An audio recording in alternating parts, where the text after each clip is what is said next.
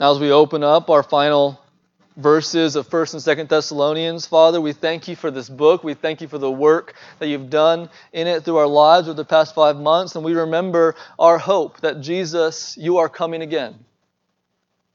As we just sang, soon and very soon we will see you with our eyes. We will be satisfied in our hearts. We will fall down before you in worship. We look forward to that day, and we pray that you would continue to establish that day as our blessed hope.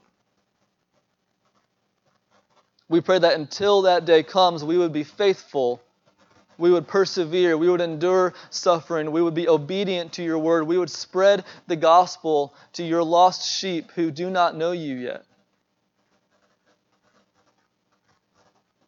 And this morning we would pray, Come, Lord Jesus. Come and restore the brokenness of this world. Come and save your people. Come and, and judge and make right and and magnify your glory so that, so that as the scripture says, your glory covers the earth as the water covers the sea. We, we long for that day.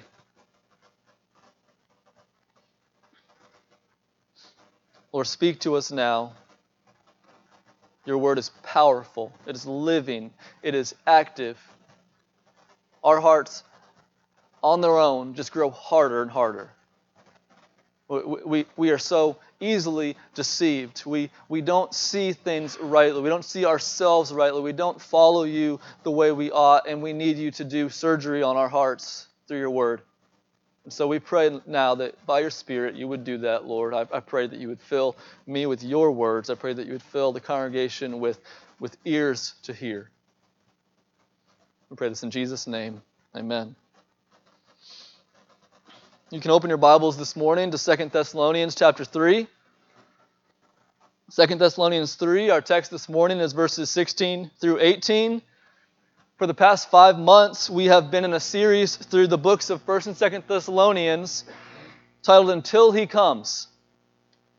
And these books are actually letters that were written from the Apostle Paul to a young church that he had helped to plant in the city of Thessalonica. And we've called this series Until He Comes because over and over again, Paul calls these new believers to remember that Jesus is coming again and then to live in light of that hope. Here's what Paul teaches in 1st and 2nd Thessalonians that Jesus will come again and that when he does, he will judge the world, he will conquer Satan, and he will bring his people into his glory forever and ever. That's the hope he lays out. And he says, live in light of that. Live in light of that day. So, so, so uh, what's more I want to do is ask, what kind of lives should we be living until he comes? According to these letters that we've looked at the last five months, what kind of lives should we be living? If that's, if that's our hope, what would our lives look like? And here's what Paul says Until Jesus comes, we should be living lives of resounding witness to the gospel. Uh, uh, our witness should, should, should be going forward wherever we can go. We should be spreading the good news of what Jesus has done for us and that He's coming again. Our lives should be marked by perseverance through suffering because we know it's temporary, we know it's momentary, we know what our hope is. Our lives should be marked by personal holiness because He is a holy God who is going to judge unholiness. Our lives should be marked by sexual purity, brotherly love, faithful work, we should live lives that look different than the world's. Even to the point that, that in, in times of grief, our lives should be marked by hope, but, but by, by realization that, that death is not the final answer, but that through Jesus there is resurrection life. Our lives should be marked by a soberness about, about where we are and, and where we're headed. And, and through that, we should build each other up in the context of the church. We should, we should follow and pray for our leaders. We should encourage the faint hearted, help each other, be at peace with each other. Our lives should be marked by constant prayer, constantly praying to God, constantly giving thanks to God, constantly rejoicing in the gospel. Our lives should be marked by obedience to the Spirit as He, as he speaks to us through His Word we should obey him. We should follow him. We should listen to him. They should be marked by good works, that, that, that, we are seeking to, to season this world with the goodness of Christ that, that points to the gospel of Christ. It should, it should be marked by doctrinal purity, that, that, that we realize that truth is necessary to be saved, and so we're going to cling to the truth and hold to the truth. It should be marked by church purity, that, that, that a pure church is necessary for people to see that, that repentance is necessary to be saved, that, that we're going to encourage each other to repent of sin. And when someone doesn't repent in love, we're going to call them to repentance and, and even discipline them in cases so that they realize how important it is to repent from sin and put their faith in Christ. These are the things that mark a church that believes that Jesus is coming again. A church that believes he's coming again will look like that. Uh, Redeemer family, this morning I want you to know that I see these things in you. I praise God for His grace in bringing these things about in you. And just like Paul did throughout these letters, I want to encourage you this morning do it more and more. So, so, so church, I, I see holiness in you. Keep growing in holiness. Just keep pursuing holiness. I, I see brotherly love. I see affection for each other. Keep establishing that affection. Keep building it up.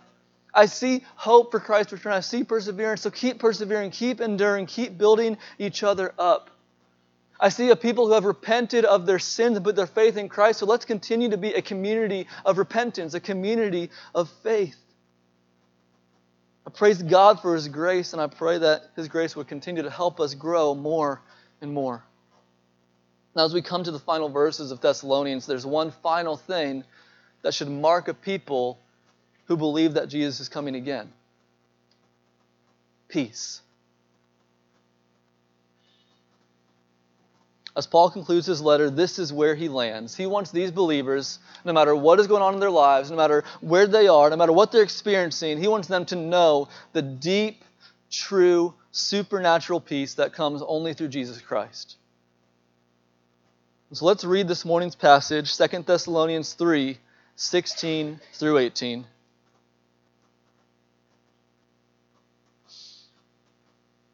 Now may the Lord of peace himself give you peace at all times in every way.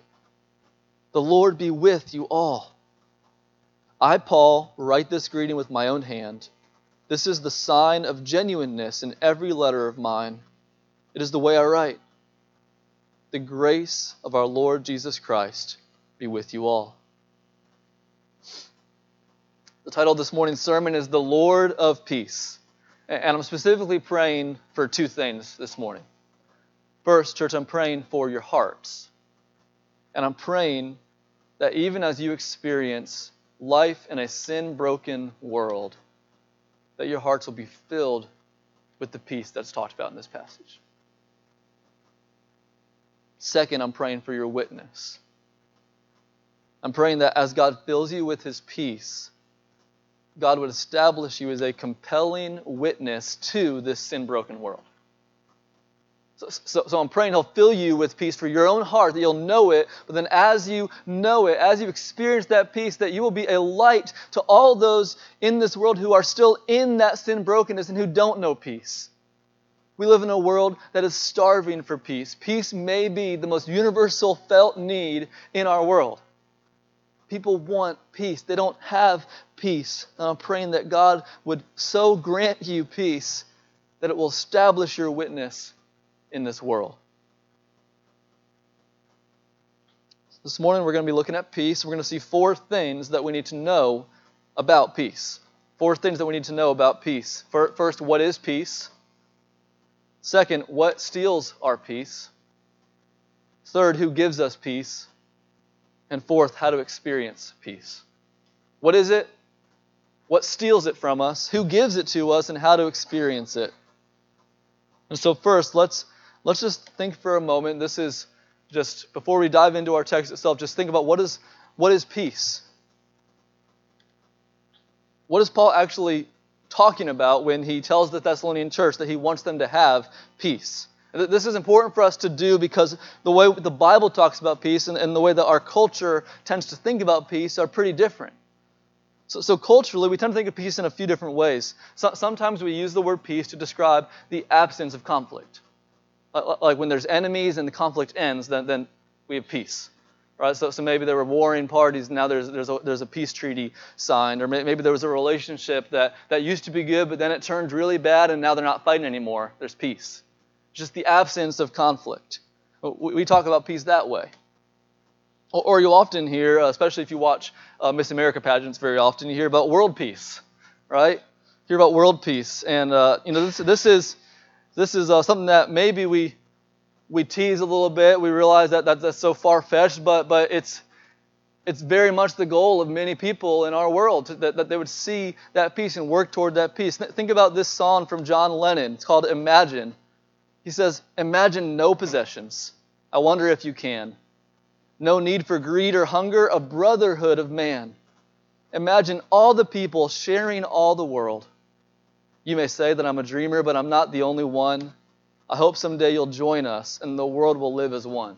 I love that song, but I hate the message. It's, it's a terrible message. It's, it's uh, no religion, no heaven, no hell, but, but, but world peace. That, that, just that, that one day there's going to be a day when, when everything's right. Every, we're, all, we're all just happy together utopia. But probably most often when we talk about peace in our culture, what we really mean is nothing more than a vague feeling of, of tranquility. We, the, the, fuzzies, you know, just, just the, the fuzzy feelings in our hearts that, that, that I feel good right now. I feel, I feel fine or everything, everything's okay. We, we might say, This song makes me feel so peaceful. Or, or when I take a walk in that place, I, I just feel peace. And it's just a feeling. It's, it's, just, it's just something that we feel, and it's not based on anything outside of that feeling in that moment. That's often what, what our culture thinks of as, as peace. Now, according to the Bible, peace does have to do with our relationships and, and conflict. It does have to do with the world. It does have to do even with our hearts and what we feel. It's just that biblical peace is much better than what the world has to offer. Biblical peace is much biblical peace is much bigger and better than what the world is aiming for. So just a general, just a general definition of the term peace in Scripture. Just if you, if you try to put it all as simply as possible into, into whenever it talks about peace, what is it talking about? I think we could say that the, when the Bible talks about peace, it means that things are the way that God means for them to be. Th- things are the way that God means for them to be, the way He designed them to be. And this has several dimensions to it. So when it comes to our relationships, when, when, while we think of peace as the absence of conflict, the Bible describes peace using the term reconciliation, which means that it's not just that the, two parties involved aren't at war anymore, it means they're actually restored to a place of friendship. Peace is when things are the way God means for them to be in our relationships, and that has to do with our relationship with God and our relationships with one another. That, that, that's what the Bible talks about peace is this reconciled relationship. Where there, there was once war, now there's friendship again. But, but also, I mean, the Bible has its own version of what people might call world peace. Uh, it, it, it aims not only at reconciliation, but it talks about restoration, the restoration of creation. The Bible envisions one day a peace that permeates all of creation. The Old Testament prophesies of a king who would come, and he is called the Prince of Peace, and he's going to establish an eternal, everlasting peace in the world. Heaven and earth the whole universe, everything will be in a right and good state under the reign of God the King. That, that, that's peace. This is this, this, this big cosmic reality that God is going to bring peace to His creation one day. And then, related to both those things, the, the peace of reconciled relationships, the peace of restored creation, is, is the peace that maybe we, we most often think about, which is the peace of, of our hearts. But, but it's not fuzzy feelings of peace, it's, it's, it's the peace of true heart rest. The Bible holds out a true and deep inward peace to us. It's the, it's the rest that Paul wants these believers to experience. When he, when he says, I pray that you may have peace, he's praying for this inward heart rest that's not just a feeling, but it's based in the realities of reconciliation and the realities of restoration. It's, based in those things, and it brings inward rest. You, know, our older two children have reached a stage where they have really learned to play together well, which is great. It's, great when they just play together, they're having fun, they're laughing. It's so fun to be around it. But it also means that they've learned to fight it means that they've learned to not share their things, that they've learned to yell at each other and to hit each other and to try to hurt each other. You know, just so much malicious intent in that moment. And, and so, in the most chaotic moments of life, lots of things are going on, and then all of a sudden they're, they're, they're fighting over a toy and they're, they're trying to hurt each other. Here's what peace looks like. Come to them and I say, kids, you get in that room, you get in that room. Do not get near each other, don't look at each other, don't touch each, don't even think about each other. And then as they do that, if they do that, which almost never happens, then then peace is I, I sit down in the chair between the two rooms and I just enjoy peace. Just peace and quiet. That's not peace. That's not biblical peace. That, that, that is temporary peace. That is peace that doesn't aim at the heart at all. That, that is just trying to get a moment of, of feeling good. That's, there's nothing, nothing good is going on there. Nothing real is going on there. That's often what we think of as peace. God holds out something so much better than that. He holds out to us reconciliation, restoration, rest in our hearts. That's biblical peace. That's what we're talking about in this passage. Rest in our hearts that's rooted in reconciliation, rooted in the restoration that God's going to bring. It's what peace is. So, so secondly, then, we need to ask what steals our peace? Why don't we have that peace? What, what things in our lives get in the way of that peace? You notice in this prayer in verse 16, he says, Now may the Lord of peace himself give you peace at all times in every way. And, and that phrase, at all times in every way, helps us to realize that there are times and there are situations where this peace is fleeting. Th- things happen in our lives where, where that peace is not so accessible to us. There are things that steal that peace. And Paul's writing to reclaim those times. So uh, you should have peace in those times. But we need to ask, well, well, what things steal our peace? As we've gone through the second letter Paul wrote to the Thessalonian church, we, we've asked several times, why did Paul write this letter? We know why he wrote the first one to encourage this young church who was suffering persecution, and he wrote it, but then he wrote another one. And we've asked, why, why is he writing this? And, and we've seen in chapter 1, he primarily addressed the suffering of the church. They, they still were being persecuted, they still needed to endure, and he was reminding them uh, of, the, of the hope of the gospel to help them to endure suffering. In chapter 2, though, he addressed false teaching. He, he addressed this, the spiritual opposition that was happening as Satan was sending false teachers into this church with a false message to them. And he's, he's helping them to see that, that this was false and what the truth is. And in chapter 3, he addressed the, the problem of unrepentant sin in the body, that there were believers who, time and time again, had been given instructions and they would not listen and they would not obey. And, and the body's looking at this, what do we do with these people who won't obey the Word of God? And he writes to help them understand their responsibility in that situation. Suffering, spiritual warfare, sin. That's what this church was facing. Now that we've reached the end of the letter, especially as we see Paul's final emphasis as he closes, I believe that Paul wrote this letter not primarily to give the church solutions to their problems, but to give the church peace in the midst of these problems. Yes, he gave them instruction on what to do, but as he closes, he says, I want you to have peace at all times in every way, even when you are suffering persecution even when you are being opposed by Satan, even when you are troubled by sin. These things were stealing the peace of the Thessalonian church, and Paul writes to them to help them recover the peace that's theirs in Christ. Church, just like the Thessalonians, we experience the realities of suffering, spiritual warfare, and sin all the time. And when these things come, they easily rob us of our peace. We feel fearful we feel anxious. We feel guilty. That heart rest is fleeting. And what we want to do is figure out how do we make these things go away so that we can have peace again. And here's what God has helped me to recognize these things aren't going away. We suffer, and we will continue to suffer until Jesus comes. We face spiritual opposition and we will continue to face spiritual opposition until Jesus comes. We sin and are sinned against, and we will continue to deal with sin until Jesus comes. If we look for peace through a change in these realities, we will never have it in this life. These realities will always be with us. So, what do we make of that? Is peace even possible in such a sin broken world? How can we get peace?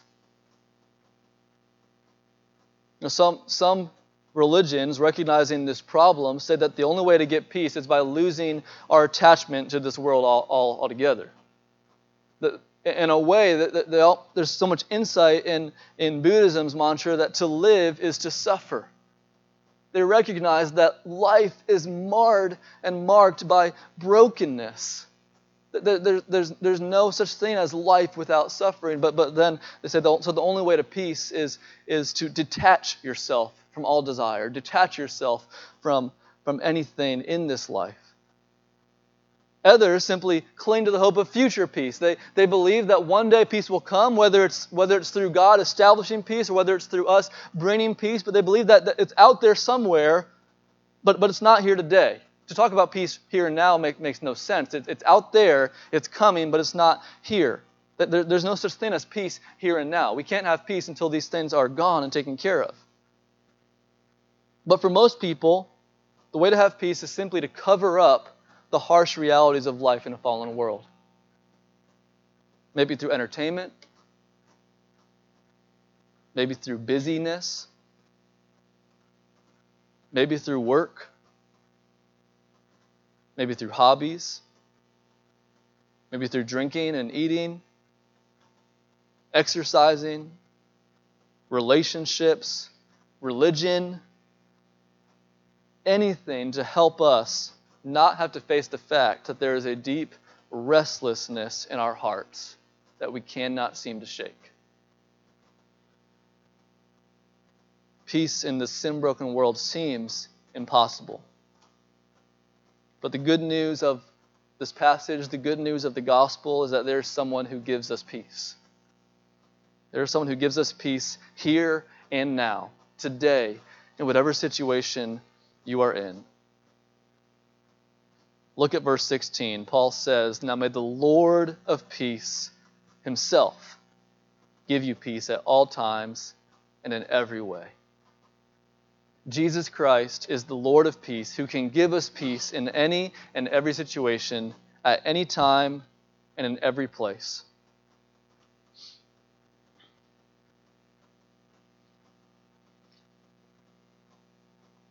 remember how the Bible defines peace just a few minutes ago. What does the Bible mean by peace? It means, means that things are the way God means for them to be, and this includes the reconciliation of, of people with God and with each other. It, includes the restoration of creation, it includes rest for our hearts. Because Jesus is the Lord of peace, what we mean is that Jesus is the one who brings those things about. Jesus is the one who brings about reconciliation, who brings about restoration, who brings about rest as the Lord of peace. Listen to this. Jesus is the one who brings about the peace of reconciliation between enemies. Romans 5:10 says, "While we were enemies, we were reconciled to God by the death of his son." And, so think about this. The way that peace is accomplished is through, is through the most unpeaceful reality imaginable that, that the Son of God is slaughtered by sinful men who hate him and who want to reject him. That in that moment, God is reconciling the world to himself because that Son is laying down his life willingly, bearing their sins willingly on that cross, taking the enmity, taking the penalty, taking the sin. So that we who once were enemies can be reconciled to God. We can have the peace of reconciliation with God. But more than that, as we're reconciled to God, we're also reconciled to each other, to one another. So Christianity is not just about your relationship with God, it's about your relationship with each other, with one another. Here's what Ephesians 2:14 says. It says, "For he himself is our peace, who has made us both one and broken down in his flesh the dividing wall of hostility by abolishing the law of commandments expressed in ordinances, so that he might create in himself one new man in place of the two." So making peace, and might reconcile us both to God through the cross, thereby killing the hostility. Think, think about that image again. Through the cross, through his death, through him being killed, he's killing the hostility. That's how God accomplishes peace. Through, through the death of his son, he kills hostility between warring parties, not just us and God, but each other.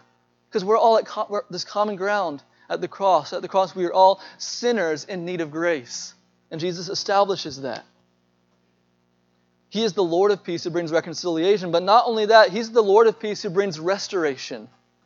Colossians 1 19 through 20 says, For in Him all the fullness of God was pleased to dwell, and listen, through Him to reconcile to Himself all things, whether on earth or in heaven, making peace by the blood of his cross.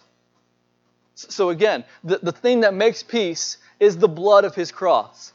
But this is, this is not just peace personally between us and God or us and each other. This is a peace of all things, the reconciliation of all things in heaven and on earth. And what Scripture tells us is that the reason that creation has no peace, the reason creation is in bondage, is because of the sin of man. When we fell, creation became broken by our sin. So when Jesus bears our sin and dies for our sin, creation is set free. Listen to what Romans 8:21 says. It says through Christ the creation itself will be set free from its bondage to corruption and obtain the freedom of the glory of the children of God. And so one day, because Jesus died on the cross and bore our sins, creation itself will be restored. He's the Lord of peace who restores creation. And even more, Jesus is the Lord of peace because he is the only one who can fill our hearts with the peace of rest here and now. In the midst of suffering, in the midst of spiritual warfare, in the midst of sin, Jesus can bring us real peace today. This brings us to our final point. How do we experience peace? How do we experience it? Between the cross of Christ, where we are reconciled to God, and the return of Christ, where He will restore creation itself, make a new heavens and new earth, here in the middle, where we live, reconciled to God, but still waiting for that day, marred in our lives by sin and suffering and spiritual opposition, how can we have peace today? How can we have peace in suffering? How can we have peace when we face opposition? What about when we sin? What about when we're sinned against? How does the Lord of peace minister his peace to you here and now? And here's Paul's answer. Here's the main idea of today's message. Though our lives are filled with suffering, spiritual warfare, and sin, we can experience peace in the here and now through the presence, truth, and grace of Jesus, the Lord of peace. Say it again. Though our lives are filled with suffering, spiritual warfare, and sin, we can experience peace here and now through the presence, truth, and grace of Jesus, the Lord of peace. Look at how Paul moves forward from verse 16. He prays for their peace, then immediately he says, The Lord be with you all. Jesus gives us his peace here and now through his presence. The Lord be with you all. You know, when a child is afraid, what do they want more than anything else? They want their mommy or daddy to hold them. They want someone who is strong and who loves them to hold their hand, to take them in their lap, to be with them in that moment. They want the reassuring presence of their strong parents who know they love them. And this is what Jesus does for us with his presence. This is what Jesus does. He, he gives us his presence through all the peace robbing realities of life. He grants us peace by being with us in our suffering, with us in the battle, with us when we sin. He doesn't leave us, He's not far off. By His Spirit, He has promised to be with us always to the very end of the age until He comes. So, so this morning, do you lack peace? Live with a greater awareness of the presence of Christ with you. Don't, don't just acknowledge the gospel with your head, but lean into Jesus as your very present help in times of trouble. So this is so important. I, I, I, was convicted by this this week, realizing that, that often to when I, when I think about when, when I'm fearful, and I'm anxious, all, all I think about is, is truth, which is the next point, by the way. So it's good to think about truth, but all I do is think about truth. I just think about what do I believe, what do I know, but I treat Jesus like he's out there somewhere. I treat Jesus like he's far away. I treat Jesus like he's, he's in heaven, but he's not here. He's, he's coming one day, but he's not come yet. And I just need to remember that he's coming. I need to remember what he's done, but I don't remember that he's with me, that he's with me right now. The God of the universe, the Son of God who gave himself for me, who loved me, is with me now. What peace am I robbing myself of by not remembering that he's with me right now? What peace are you robbing yourself of by remember, not remembering that He's with you? So, church, lean into Jesus. Speak to Him. Speak to Him in those times. Cast yourselves on Him. Tell Him how much you need Him. Relate to Him as the God who's with you. Know that someone who is immeasurably strong and who loves you with an everlasting love is with you at all times in every way. In the suffering, in the spiritual warfare, in the sin, He is with you. He doesn't only give us His peace through His presence, but He gives us peace through His truth. He does. Look at verse 17. Now, follow with me here. Paul says in verse 17, I, Paul, write this greeting with my own hand. This is the sign of genuineness in every letter of mine. It is the way I write. Now, it may be hard to see at first how this relates to peace. But remember, we've talked about this in, in, in, the epistles. Paul never wastes a word. He does not waste a word when he writes these letters. He didn't have enough ink to waste words, okay? Why does he say this? Look back just in chapter 2 of Second Thessalonians, verse 1 and 2. He says, We ask you, brothers, not to be quickly shaken in mind or alarmed, either by a spirit or spoken word, or a letter seeming to be from us, to the effect that the day of the Lord has come. Let no one deceive you in any way. So, so these Thessalonian believers were receiving letters, apparently, in the name of Paul. And these letters contained false doctrine. And this false doctrine was leading them to be alarmed, to be anxious, to be worried, to be fearful. And Paul wrote in chapter 2 don't, don't listen to those false letters because it's not true. What they're telling you is not true. So as he closes this letter, he wants to assure them this is from me. This is not another false letter with, with erroneous ideas that are going to lead you all these wrong directions. This is from me. This is my handwriting. It, it would be like you guys would know if a letter was from me based on whose signature was there. Because you guys know, if you know me, you know my signature is, is not, it's not possible to duplicate it. It, it, it is so bad, so terrible, my handwriting is so awful that no one could ever forge my signature. That's the point, right? But the point is that, that Paul's saying this is my handwriting, this is the way I write. You know this is from me. And, and the reason he's saying that to them is because he wants them to know you have the truth here. You have the truth. You don't need to be alarmed. You don't need to be afraid. You don't need to be worried. You don't need to be anxious because what I've given you is the truth of Jesus Christ. He wants them to have peace, and that peace is grounded in the truth. Here's the reality, church, is that our hearts always follow what we believe to be true. Our hearts always follow what we believe to be true. Now, what we believe to be true isn't always true. That's where the problem comes in. We're believing lies, our hearts are going to follow those lies. We need the truth. And in the scriptures, we have preserved for us the truth of Jesus Christ. He is the truth. And these scriptures are reliable, they are trustworthy, they are genuine. We have in our hands the preserved Word of God from, from thousands and thousands of manuscripts that, that testify to the, that these are the words. We can know that this is what they wrote. We, we know that. We have it here. We know that Jesus commissioned these apostles. There were eyewitnesses looking at these letters and they were written. We know we have it. It's trustworthy, it's genuine, it's true. And Jesus ministers his peace to us by giving us truth for our hearts to follow. And so if you lack peace, you need to let the truth of the scriptures guide your hearts into the peace of Christ. If you lack peace, you need to get into the Word of God. And know what's there. Know the truth. Let the truth guide you into peace. Finally, Jesus gives us his peace here and now through his grace, through his presence, through his truth, and through his grace.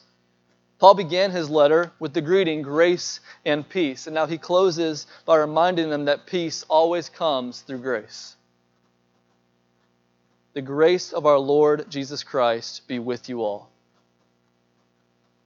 Grace is God's unmerited, undeserved favor that comes to us through the death and resurrection of His Son, Jesus Christ. Grace means that even though we are sinners, God is unshakably for us. Hear that, church. Even though you're a sinner, God is unshakably for you. That's what grace means. Grace means that everything in our lives is used by God for our good. Grace means that nothing we have done and nothing we can do will ever separate us from God's love for us.